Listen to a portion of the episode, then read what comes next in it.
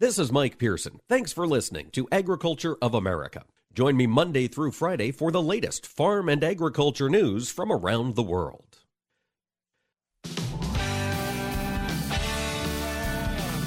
Informing America's farmers and ranchers. This is AOA, produced by the American Ag Radio Network.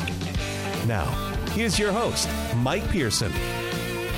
Hello, ladies and gentlemen. Thanks for tuning in to AOA here to start your week, the last week of the month of August of the year 2022, which means, of course, folks, that this week is Farm Progress Show. Going on in Boone, Iowa begins tomorrow, August 30th, goes the 30th, the 31st, and September 1st. I'm very excited. AOA will be broadcasting live from the Trelleborg booth. That's booth number 928, all three days from 9 to 10 Central. So if you're on the grounds, if you're planning to come down to Boone, come on by. Booth 928, the show will go from 9 to 10.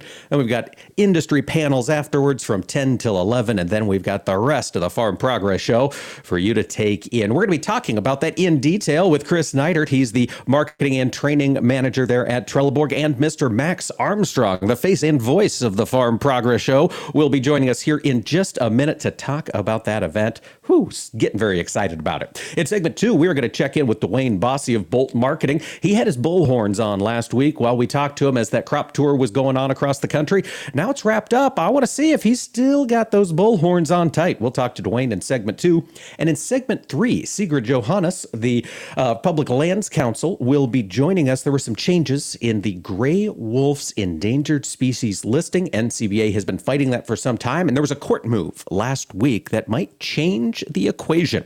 We'll talk about that with Sigrid here in segment three, folks. But Oh, join me now. Let's get excited for Farm Progress 2022. We've got Mr. Max Armstrong on the line. Max, are you in Boone as of yet today? I am, sir. Good morning to you. How are you doing?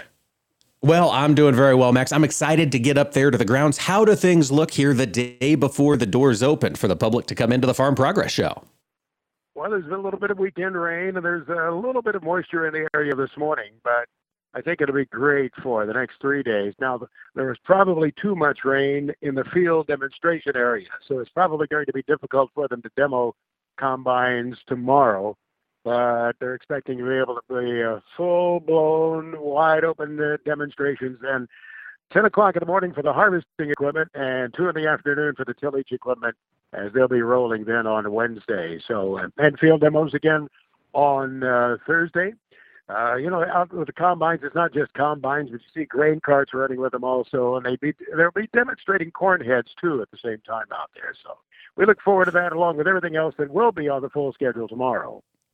Absolutely. Lots and lots to come, even with the moisture. And as we think about those rain soaked fields, of course, we're going to be confronting those in Boone. It sounds like tomorrow growers are going to be confronting those as harvest gets closer. I can imagine we've seen it in years past, and good tires can make all the difference when we're talking compaction in the field. That'll be the topic of conversation at the Trelleborg booth. Chris Neidert joins us today. Chris, you are en route to Boone. It sounds like you're getting excited to see everybody in person. Well, this is what we uh, top of the morning to you. Besides that, Mike, uh, thank you, and top of the morning to Max. You know, I listen to you and Max every weekend, and it's an honor to be on with both of you guys at the same time. But yeah, this is what we've been working up for, and I've said this every time we've talked. It's the Super Bowl for us, and uh, we're at booth 928, as, you, as you've been saying. And you know, let me tell you something. Max has mentioned uh, the uh, fields being kind of muddy. You know, if you got Trelleborg tires on that equipment, they're going to grip and pull you through that. So if we're known for anything, it's traction in the field. Absolutely. And Chris, it seems like this might be a good year to be talking traction. Are you going to have examples of some of those Trelleborg tires on display that farmers can get up and close to, touch, and and really talk to the experts about? Yes, uh, that's the that's the beauty of being at a show in person. We were going to have all kinds of product there, from the tractor tires, combine tires, sprayer tires. Come on into the booth. I love talking about the product in front of the product. I am a touchy feely guy. You can come in and look at the tires. We have all our experts there this week. So any kind of question you have with tires, please come into our booth. We'll have both Mitas product there and Trelleborg product there. And that is what is so incredible about the Farm Progress Show. Folks, if you've never been, the opportunity to talk to the product creators, the designers, the engineers, maybe voice your opinion and get their insight. That's what it's all about. And Max, you have been to a Farm Progress show or two in your time. How many years have you been going to Farm Progress? You know, it's very funny you should ask because I was trying to calculate it in my mind last night, Mike. I think it has been more than 40 there there was there were several there in the years when Orion Samuel just went on his own, and I I had to stay back in Chicago and keep some of the things going on on the air there on radio and television. But he would go to the show, and I would stay behind. But I don't think there were more than about uh, about eight of those. I, I saw. I'm, I'm pretty sure I've been to uh, at least 40 Farm Progress shows, starting in about 1975. I'll never forget going to my first one, seeing Orion working in a slurry store.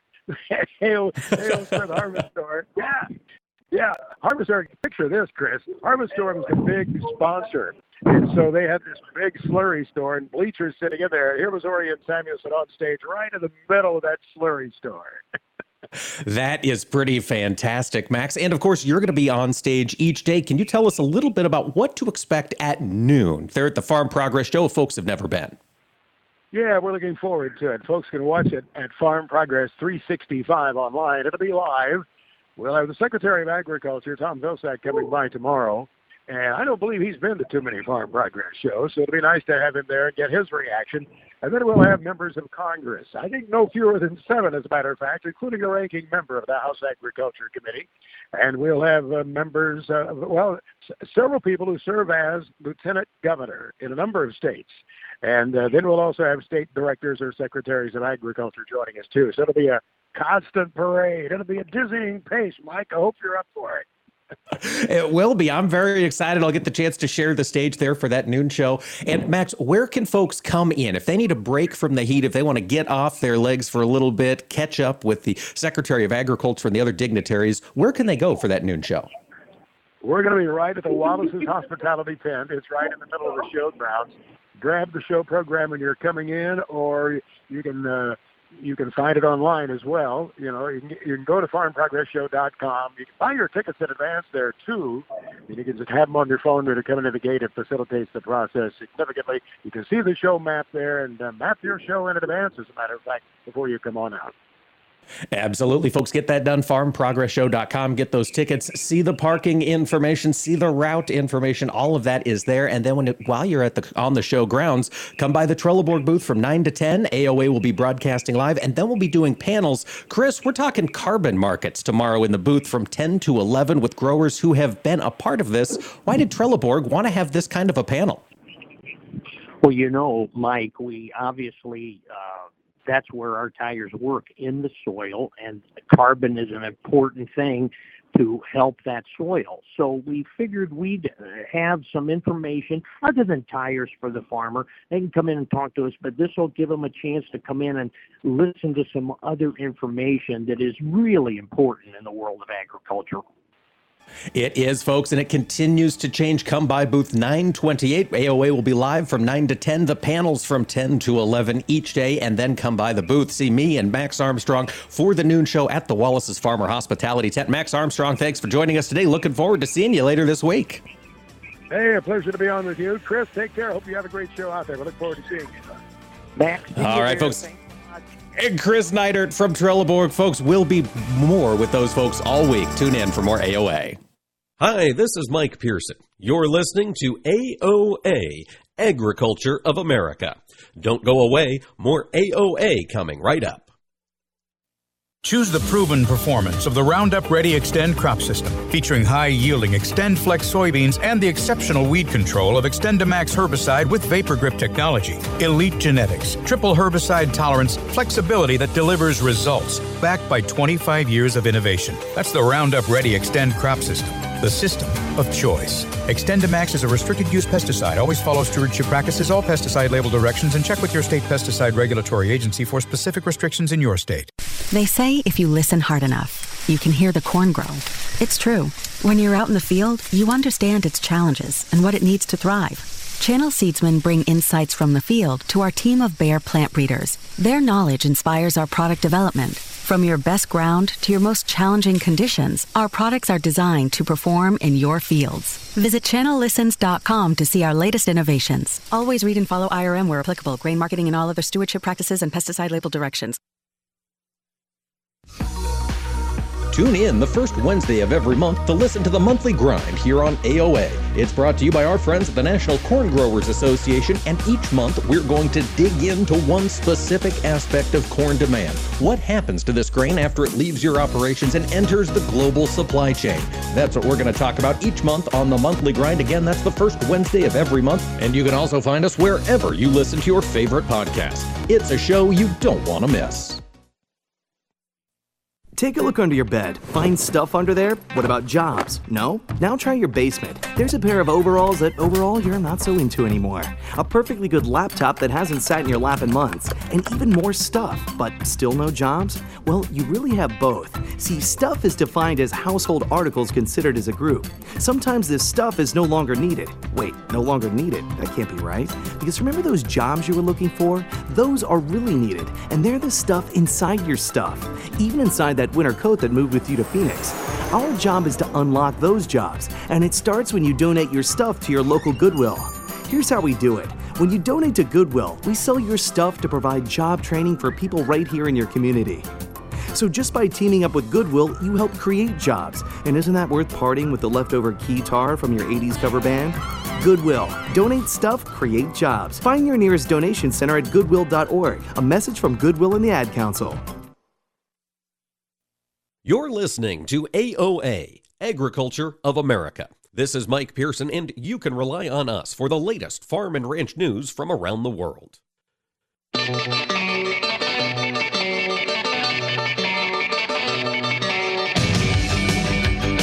Keeping America's farmers and ranchers informed on AOA. Now back to Mike Pearson. Welcome back to AOA, ladies and gentlemen. Taking a look at the commodity markets this morning, we're seeing some strength in corn, some weakness in soybeans, and figured it was time to check in with DuWayne Bosse of Bolt Marketing up in Britton, South Dakota. DuWayne, thanks for joining us today. Yeah, absolutely. Anytime. Well, let's see. We talked here just about a week ago, DuWayne, and your your bull horns were on your head hard and tight, and you were pretty amped up about this crop. Another week has gone by. We've seen the crop tour wrap up. Are you still as optimistic about the, the price targets to the upside here in corn?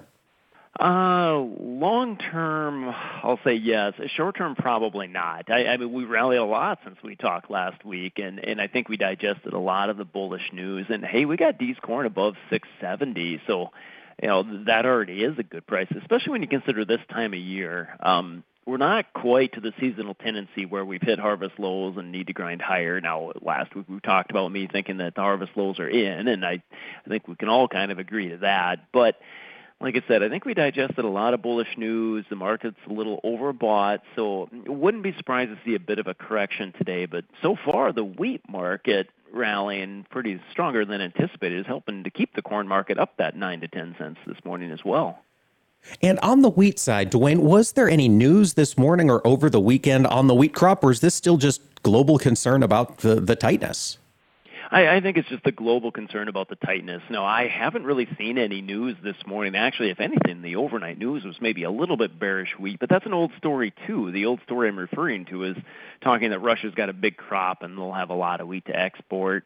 Uh, you know, some stuff coming out of Ukraine. You know, there was one story this morning that talked about uh, a Ukraine ambassador. I think just saying that, you know, if we're really going to get uh, enough silos emptied for the Ukraine harvest, we need to be more aggressive getting this stuff out. So, you know, there are shipments moving out, but maybe start a little too late, maybe not aggressive as enough as they really would like to see there. So maybe that's got the wheat market up a little bit, but uh, it is surprised me today. It's a nice strong market, but overall, I think that market also has seen a harvest low, and eventually will grind higher because of this Russia-Ukraine situation. Remember, the war is still going on, so there's still a lot of question marks there in the Black Sea moving forward. Yeah, that is absolutely true. DuWayne, you mentioned there this uh, this strength that we saw kind of uh, develop in the wheat market here recently providing that spillover support into the corn market here. As you mentioned, Dees corn 673. If we've got growers, maybe they're a little light on their marketings. Do you want to be pulling the trigger here with some sales? Yeah, actually, I don't have a problem with that. It's it's a very case by case deal. Uh, I just got a phone with a gentleman in southern Minnesota who's got just a monster crop coming, and and he did just what you said, selling a little bit more corn up here, getting more hedged. Uh, what a great price! And if you've got a whopper of a crop, it's a great profitability too. Uh, a lot more guys in the Dakotas here were kind of questioning our crop size after the tour and wondering, you know, well, what is out there now? The yields get much better as you head to the north southeast part of the state where the pro farmer tour was is in rough condition. You and i have discussed that before but uh yeah everyone else you know if i'm hinting bullish and everyone heard my bullish horns last week they have a hard time hedging even at these levels yeah, that's true. That's true. I mean, when, when we get optimistic, man, that $7 would look good. But you mentioned we might see a little bit of weakness here, DuWayne. We're seeing that in the outside markets after Fed Chair Jerome Powell's comments on Friday. What do you think that's changed with the, the market psychology? Is, is money flow going to change at all after Fed Chair uh, Powell's conversation? I, think it slowed down money flow. Last week we had the funds uh, buyers of corn finally a decent amount, 28,000 contracts. The commitment of traders report showed, but I think yeah, those comments on Friday it just kind of pulled the reins back on this aggressive buying here, and and maybe rightfully so. It it makes me nervous as well. You know, how are we going to handle the recession moving forward? It sure sounds like the Fed is going to be very aggressive with interest rates until inflation gets back down to 2%. Well, we're a long ways from that. So it's definitely a cause for concern, and that's all it takes for the funds to just ease off of buying. And if they ease off buying like I anticipate, then that gives an opportunity for the sellers to come in on an overbought condition. Absolutely. And as you think about those recession fears and, and how the market is adjusting to them, DuWayne, we see crude oil up to $3 today. Front month West Texas Intermediate crude, yeah, up 250 to $3. That that doesn't seem like a market that's too concerned about recession. Do you see some strength sticking with us here in crude oil? Uh, I don't know if I do. I mean, I, I think it's a nice bounce today, but I'm kind of scratching my head honestly, looking at it, going, "That's impressive." I, I think it's a good thing. Um, you know, the market had some time to digest the Fed uh, speeches over the weekend, and you know, we're up this morning. It's nice, but I, I don't think this is the start of an upward trend in crude. But we got to remember we're way off the highs too. But no, I, I'm not a big bull in the crude oil market here, but you know, we are getting towards the end of the driving season a little bit, and that's been lower than anticipated. But I don't know, production's just you know, it's a concern all over the U.S., not the U.S., but all over the world. So I, I understand a pop here and there, but I don't know if I'm an outright bull of this crude oil market with the recession fears coming. All right, good to know. Well, as we're thinking oils, one of the oils that has certainly caught investors' attention this year has been veg oils. DuWayne, we've seen soybean oil really running that market. As we sit here, we got bean oil coming off a little bit. We've got beans substantially lower on the day, at least in the deferred months. What's changed here in the soybean market? I think the soybean market maybe got ahead of itself just a little bit. It kind of got into the party last week, rallying sharply. Actually, when you look at the soybean market last week, following the corn market higher, the Pro Farmer Tour, and then when the tour results kind of came together with a, a yield the exact same as USDA, I, I think today made the market feel like, well, maybe we didn't have to rally quite that far. So we're pulling back a little bit today. Again, not really overbought there, surprisingly, but just correcting the the recent spike up. Now the weather forecast isn't great. I mean, there's some rains headed to Illinois and the eastern Corn Belt. Boy, the western Corn Belt looks dry. Um, for really finishing this crop off, you could say. So I've got South Dakota, North Dakota yields trending a little bit lower because of the forecast here. We really needed another rain or two to help finish it off. So that'll give that soybean market support. Uh, really tight world situations for a while here, but we're all looking at will Brazil raise this monster record crop that they'll be planting here in a couple weeks. So we're going to shift from our weather to South America weather real quickly, that's a great point, DuWayne. Brazil will be in the focus here as harvest uh, kicks off here in the U.S. What, what, are you hearing on the trade from Brazil? Does does the idea of that monster potential soybean crop coming out of that country make sense to you, given all the supply chain issues we've seen in the past year? Yeah, I mean it does make sense, but it, you still got to grow it. Uh, you know, to get this monster production they're talking about, they have to expand acres, and they can. They still have a lot of pasture rangeland with just light brush that isn't that hard to get into production. So I do think they're going to plant it, um, but I will also say this: when it comes to South America, we always start off at dang near record yields and record production and just assume it's going to happen. Then if they have weather problems, then we trim that production forecast down.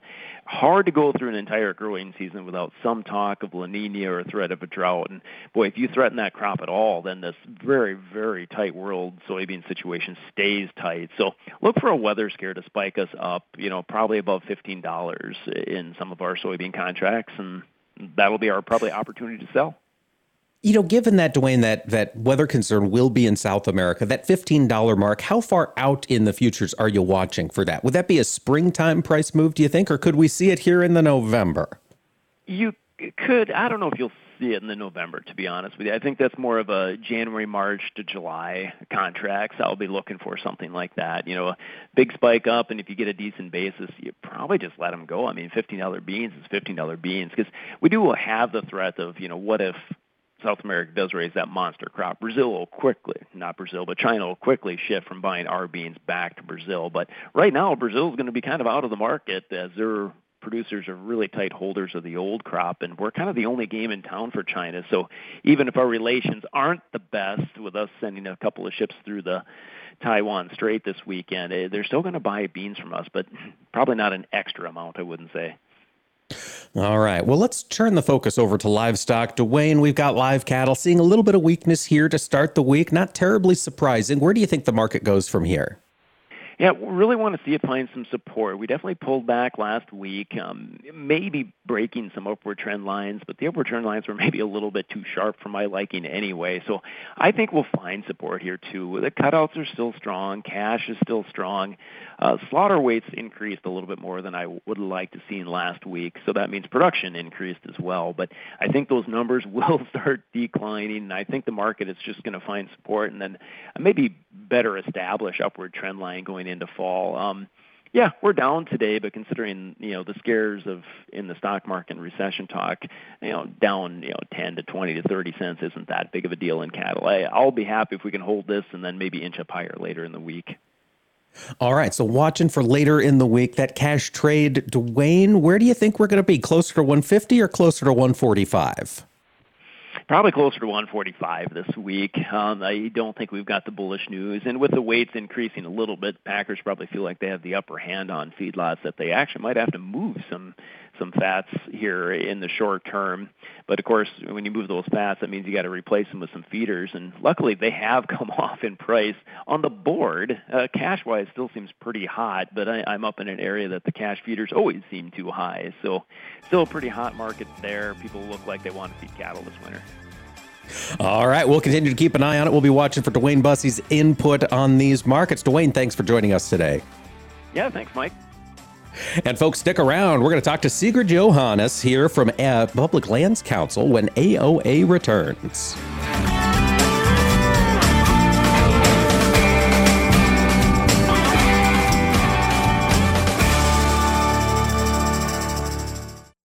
Hi, this is Mike Pearson. You're listening to AOA, Agriculture of America. Don't go away, more AOA coming right up.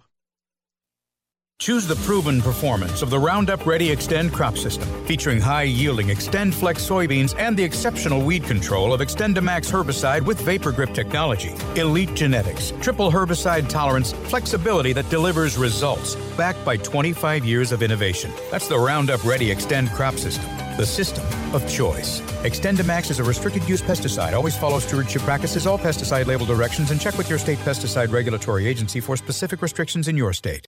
They say if you listen hard enough, you can hear the corn grow. It's true. When you're out in the field, you understand its challenges and what it needs to thrive. Channel Seedsmen bring insights from the field to our team of Bayer plant breeders. Their knowledge inspires our product development from your best ground to your most challenging conditions, our products are designed to perform in your fields. Visit channellistens.com to see our latest innovations. Always read and follow IRM where applicable, grain marketing and all other stewardship practices and pesticide label directions. You're listening to AOA for the American Ag Network. I'm Richard Ristvet. The Pro Farmer Midwest Crop Tour wrapped up on Friday and got the market's attention with its 168.1 bushel per acre corn yield estimate. The focus does now shift to other private estimates and USDA's objective data estimate that comes out on September 12th. Pro Farmers estimates came in below USDA's final yield in eight of the past 10 years, but we still can't rule out the possibility that it might end up being that low. Regardless, though, it doesn't take a decline to 168 bushels to necessitate rationing of demand in the months ahead. Global supplies would be tight even with the drop into the low 170s. As for soybeans, Pro Farmer provided reason to be concerned about how we finish, but they also provided plenty of fodder for the bears as well, depending on how we finish out this crop. And what this means, and what we are also keeping our eye on, is that we also need to pay attention to declining demand from China, part of which also is a product of all the reserve beans that China continues to make available to its processors. And we have to keep our eye also on Europe's corn crop, which is hurting from extreme drought, with reports from China being unclear the corn crop in northeastern China is likely safe from drought in southern China, but January corn on the Dalian Exchange closed up 1.4% Monday, and that is a new one month high with the equivalent of $10.22 a bushel. Let's get a look at the commodity prices. September corn up six and a quarter at 675. Bean September down four and a half at 16 and three quarters. Wheat Chicago September up nine and a half at 794 and a quarter. Kansas City September up nine at 892 and a quarter. And the Minneapolis September wheat that is up three and three quarters at 898 and a quarter. Live cattle August up 75 at 141.55. Feeder September down 122 at 180.97. And the October lean hogs, they are up 75 at 91.40. While the Dow right now is off about 250 points, the dollar is sitting at 108.5 and crude oil is trading up about two and a half bucks at just over $95 a barrel. This is AOA for the American Ag Network. I'm Richard Ristvet.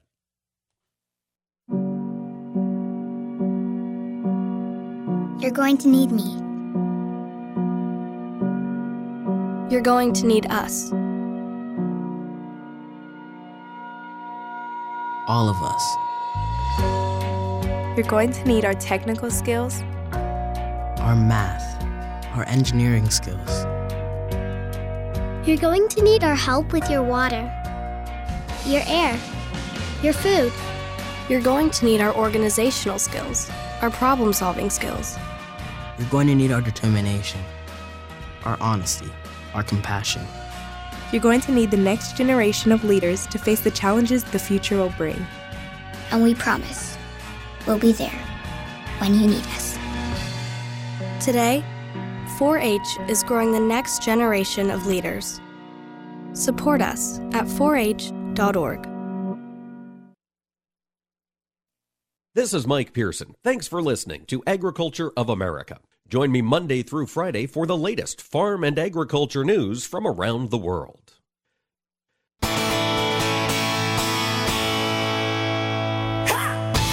Keeping America's farmers and ranchers informed on AOA. Now back to Mike Pearson. Well, folks, thanks for tuning in to AOA here on this Monday, August 29th. One topic that has come up a lot in recent months out of Washington, D.C. is the Endangered Species Act, the ESA, and of course the targets of the ESA, those animals and whatever that is overseen by the Endangered Species Act. We continue to see a lot of movement on this, and last week there was some court action on some Endangered Species Act issues, particularly those for the gray wolf. Joining us to bring us up to speed on these events is Sigrid Johannes. She is the Associate Director Director at the Public Lands Council. Sigrid, thanks for joining us today. Hey, Mike, thanks for having me.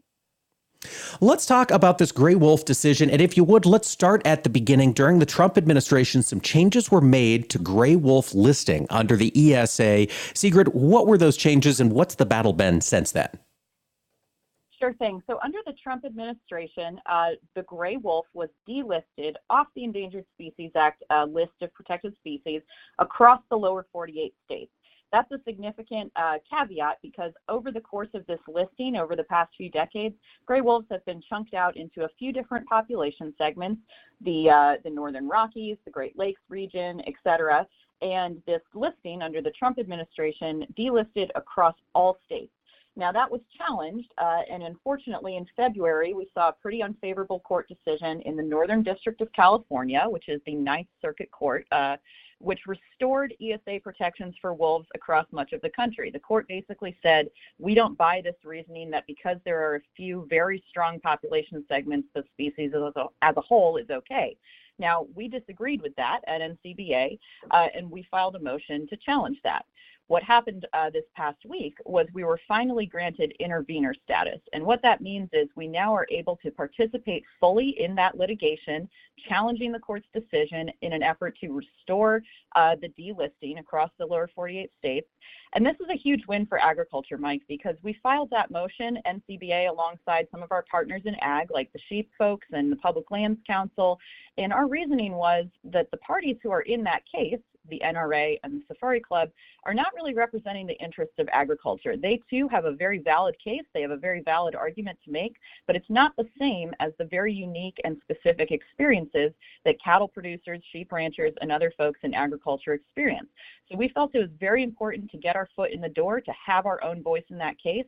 And this intervener status that we were able to achieve last week allows us to do that and really tell our own story from a producer's perspective.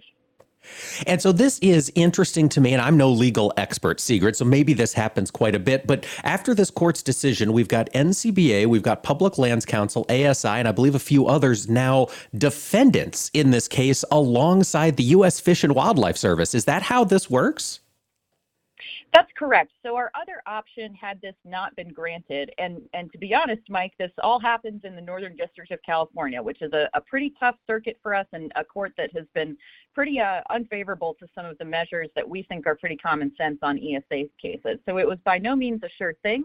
And if this hadn't happened, we would have to proceed forward in the case uh, basically by filing an amicus brief, which is you know, allows you to express an opinion, but you are still essentially on the sidelines of that litigation. This motion to uh, intervene, giving us intervener status, now puts us in the driver's seat in a much more active role, and again, allows us to work with all the other parties on the case to make sure that agriculture specifically is represented and that we get to make our own arguments in court that pertain to how this, uh, you know, restoration of protections, how this this uh, federal top-down approach, essentially, to gray wolf management is really harming ranchers in the West, but across many other parts of the country as well. So, as defendants now in this case, what information will PLC and NCBA be bringing to the table? I imagine you've got data showing that gray wolves have, in parts of the country, seen quite a good rebound in numbers. Is that the case? That is certainly the case, Mike. Uh, nationwide, the gray wolf has exceeded its population threshold for recovery by 300%. And this is a key argument that we're going to be making in this case and in any other context where it comes up, frankly, that state management of wildlife is by far the preferable option. States know best how to manage these species, especially large predator species that have a huge impact on not only the ecosystem but also human populations in that area, we think that those decisions should be left up to the states. And you have fantastic case studies already in a great number of states that this works. You have Montana, Wyoming, and Idaho, which due to some litigation, uh, you know, in, in decades past, they actually are sort of exempt from this situation, and they're able to run their own show. The states manage those wolf populations, and they have very healthy, sustainable numbers of wolves. Another great state that we like to point to as a success story is Minnesota. Minnesota has done a fantastic job managing gray wolves for full recovery, and are now, you know, working on keeping that population in balance with rural residents and with agriculture that's happening in the area. So we know that this can work. We know there are states that can do this well, and we want that to be the case across the lower 48. And frankly, another key argument that we're going to be making here is that the Endangered Species Act was never intended to be a permanent waiting room. The, the act as a whole, I would say, has, has achieved what it was intended to do. It certainly put a lot of nationwide and federal attention on the recovery of wildlife, and that's a great thing. But species aren't meant to stay on there for their, you know, for 40 years. They're meant to stay on. You make a recovery plan, you achieve that plan, you achieve your numbers, and then you delist the species. That's all that we're asking here for. We're not asking to get rid of every gray wolf in the U.S. We're asking for that management to be left up to states because the wolf is recovered under the ESA. Let's talk timeline. Sigrid, as of right now, after this court decision in California, what is the status of the gray wolf in the lower 48? Are they currently ESA protected? They are currently ESA protected due to that February court decision uh, that sort of vacated or nixed the final rule that delisted them. There's a lot of moving parts here, Mike, as you well know, and the timeline can get pretty confusing. But the most important thing to know is that as of now, they have protections, and we are going to continue pushing forward in this case to restore the delisting, which would remove those protections, but it would remove them from a federal standpoint, and it would turn that management and that conservation work over to state governments who can then pick up the baton from there. There are no shortage of other cases that we're looking at for the fall, but this one is now, we're in a little bit of a holding pattern until we get our next court dates. All right, folks. And you can, I'm sure, keep up at the publiclandscouncil.org, Sigrid, on the advancements in this case. Yes, sir. Publiclandscouncil.org or ncba.org are going to be your sources for updates. All right. While we're talking Public Lands Council, Sigrid, I know you just had a chance to come back from Cody, Wyoming for the annual meeting out there. A lot on the radar of folks using federal lands in 2022. What were some of the big topics of conversation brought up at the annual meeting? You know, we had a fantastic meeting in Cody, Mike, and we saw a lot of folks who brought up some of the state level concerns they're facing. ESA and wolves was certainly very top of the list for a lot of people, uh, but we also had questions about some of the sage grouse plan revisions that are happening uh, at the federal level, uh, larger questions about 30 by 30 and when we're going to get a draft of that conservation atlas that NCBA and PLC have been working on.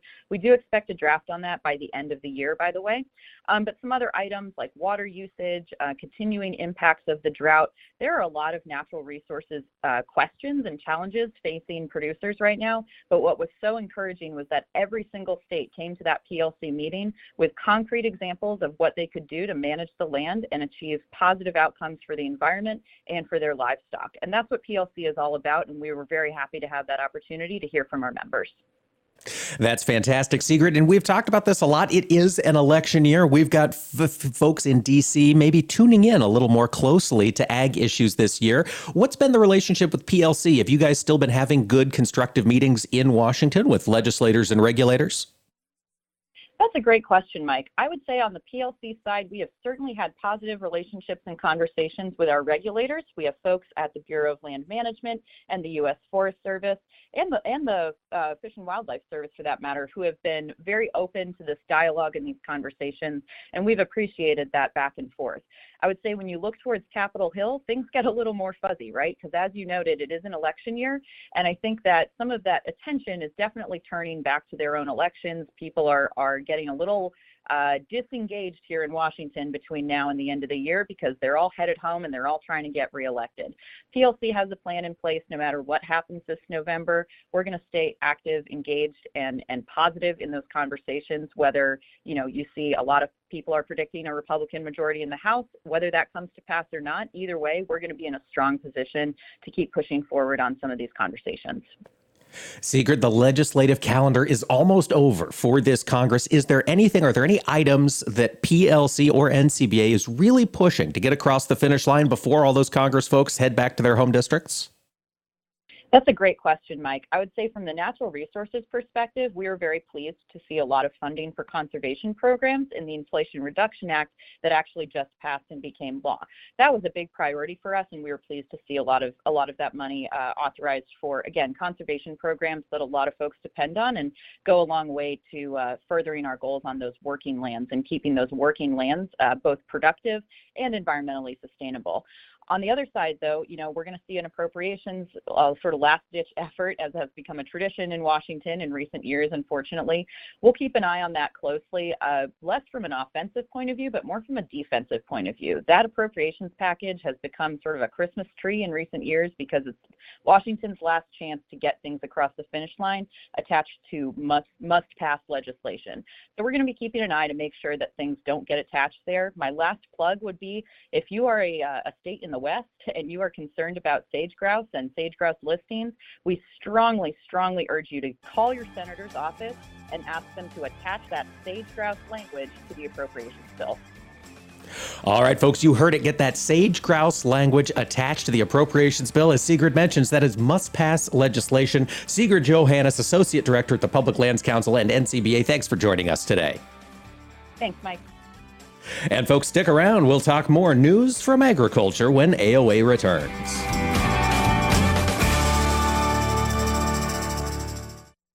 Hi, this is Mike Pearson. You're listening to AOA, Agriculture of America. Don't go away, more AOA coming right up. What do Mick Jagger, Barbara Walters, and Star Jones all have in common? They've all suffered from something called heart valve disease. Heart valve disease affects 11 million Americans, and if left untreated, can lead to death.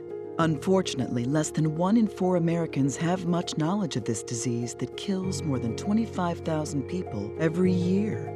The good news is that if heart valve disease is treated, patients can recover and live long, happy, and productive lives. But in order to treat heart valve disease, you need to know if you have it. If you or your loved ones are over the age of 65, have been treated with radiation to the chest, have been diagnosed with a heart murmur, or have a history of heart disease, it's time to listen to your heart. Ask your doctor today about screening for heart valve disease. A message brought to you by Heart Valve Voice US. For more information about the symptoms and treatment for valve disease, go to heartvalvevoice-us.org. 54. So basically, it's too late to start saving for retirement, right? Not right. Starting to save, even in your 50s, can really make a difference. Well, right now, saving seems hard to wrap my head around. Plus, with the way this year's been going. hey, listen, it's okay. You still got this. Just go to aceyourretirement.org. It's an online tool from AARP that can help you get your retirement savings on track no matter your age. It's free and only takes about three minutes. I like three minutes. Yeah, at aceyourretirement.org, you'll chat with Avo, the friendly digital retirement coach. Just answer a few questions and you'll get a personalized plan and tips to help boost your retirement savings. Tips that are easy to understand and tailored to your lifestyle. I like that too. Plus, it's sponsored by AARP, so you know they got your back. Just head to aceyourretirement.org and make your plan to start saving for retirement. Thanks. That's aceyourretirement.org. A message from AARP and the Ad Council.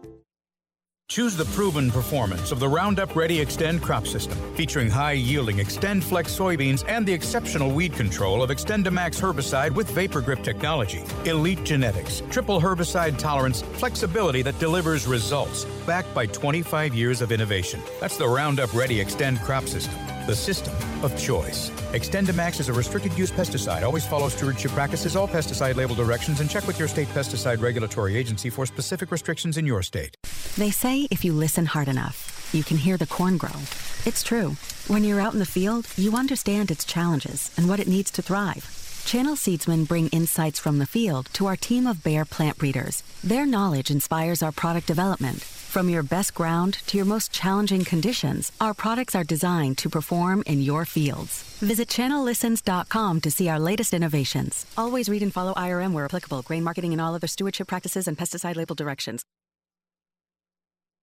The average American eats 250 eggs per year, which translates to a total annual consumption of 76.5 billion eggs in the U.S. About 60% of eggs produced here in the U.S. are used by consumers, and about 9% are used by the food service industry. A chef's hat is said to have a pleat for each of the many ways you can cook eggs. The color can range from white to deep brown. Hens with white feathers and earlobes lay white shelled eggs, while hens with red feathers and earlobes lay brown shelled eggs. Because breeds that lay brown eggs are typically slightly larger birds, they require more food, making brown eggs usually more expensive than white. You can tell whether an egg is fresh or stale by dropping it in water. A fresh egg will sink, but a stale one will float. Eggs also contain all the essential protein, minerals, and vitamins, and egg yolks are one of the few foods that naturally contain vitamin D. And eggs are also good for your eyes because they contain lutein, which helps prevent age related cataracts and muscle degeneration. These farm facts brought to you by the American Ag Network.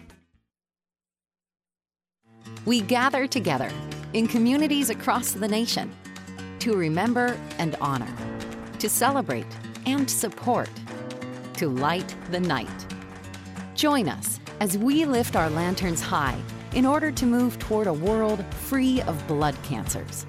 Join us as we light the night for a loved one. Join us. We are the Leukemia and Lymphoma Society. Our mission is to cure leukemia, lymphoma, Hodgkin's disease, and myeloma. Our aim is to improve the quality of life of patients and their families. Join us. We are LLS, and when we walk, cancer runs. Join your community and help bring light to the darkness of cancer. Join us as we light the night. Find your local event at lightthenight.org. That's lightthenight.org. You're listening to AOA, Agriculture of America. This is Mike Pearson, and you can rely on us for the latest farm and ranch news from around the world.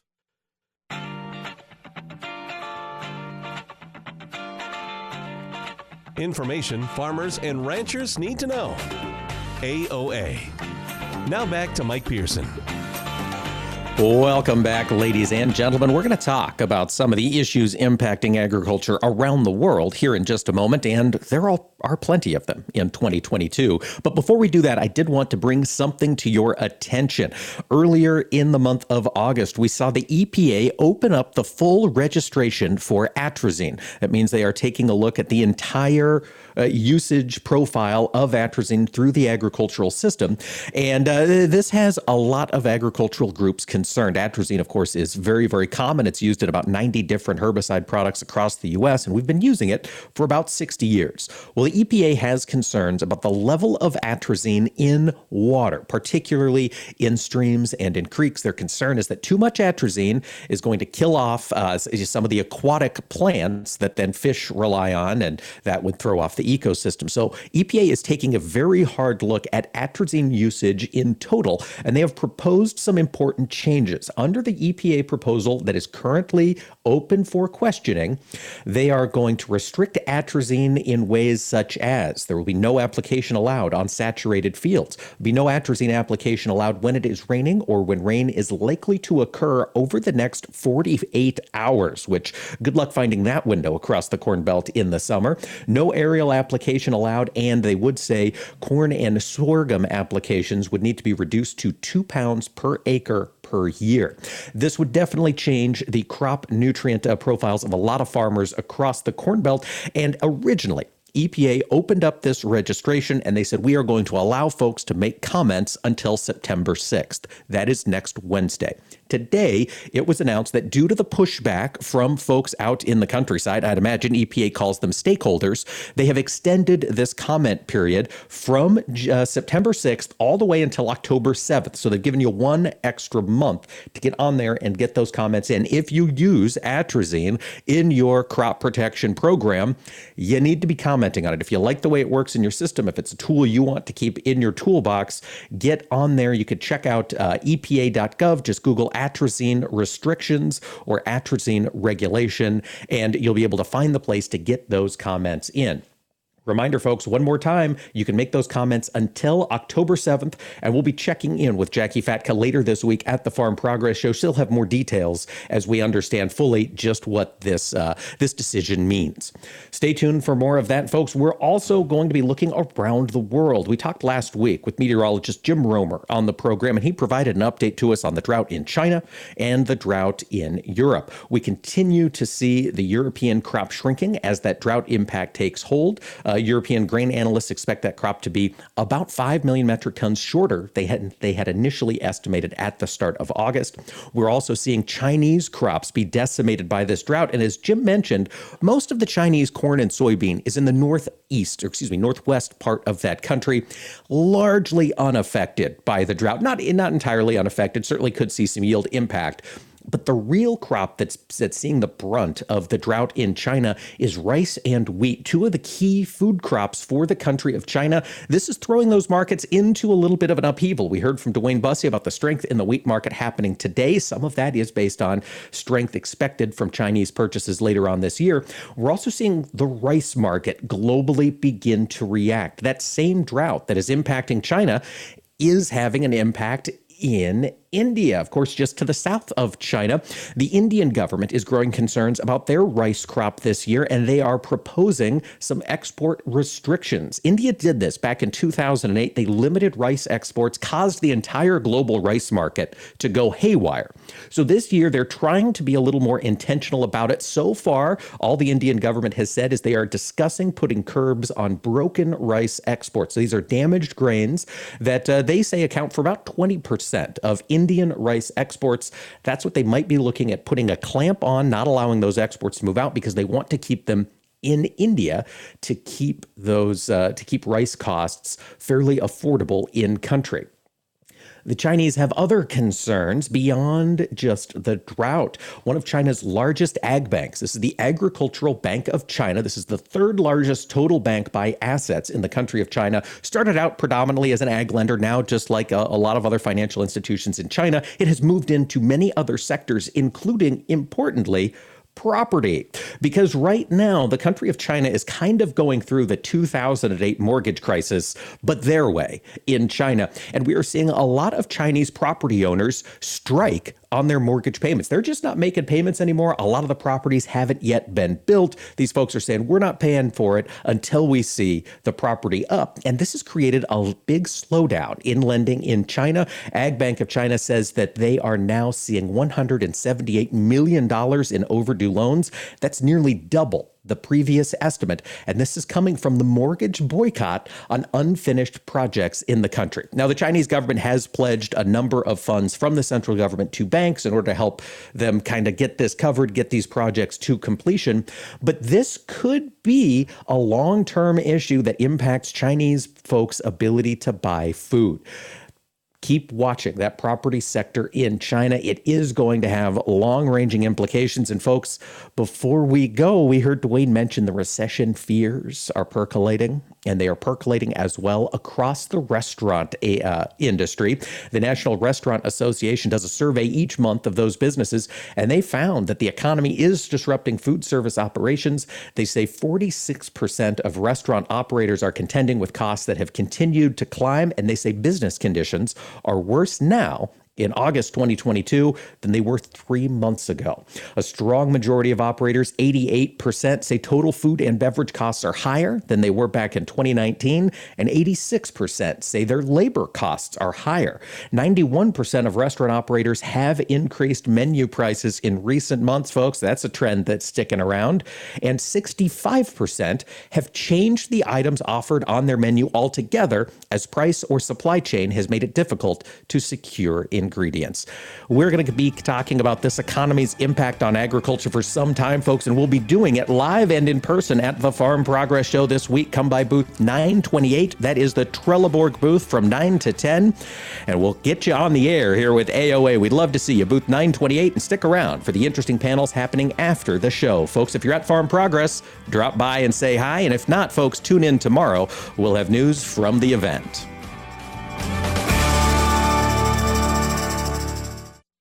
This is Mike Pearson. Thanks for listening to Agriculture of America. Join me Monday through Friday for the latest farm and agriculture news from around the world. Corn is native to the American continent and was unknown to the rest of humanity until Columbus arrived in the New World in the 15th century. It took less than 100 years after Columbus's discovery for corn to be introduced to farmers in Asia, Africa, Europe, and the Pacific Islands. After wheat and rice, corn is the third most cultivated crop in the world. The four nations that purchase the most corn from the United States are Mexico and Colombia, who use it as a food ingredient, and Japan and South Korea, who buy it mainly for animal feed. Around one third of the corn grown in the United States is eaten by livestock, another third is used in the production of ethanol fuel, and the rest is either consumed by humans, exported to other nations, or used industrially. Now, that sweet corn, that's the variety that most Americans grill or boil for cookouts or just eat straight out of a can with a spoon, accounts for just 1% of all corn grown in the United States. These farm facts brought to you by the American Ag Network.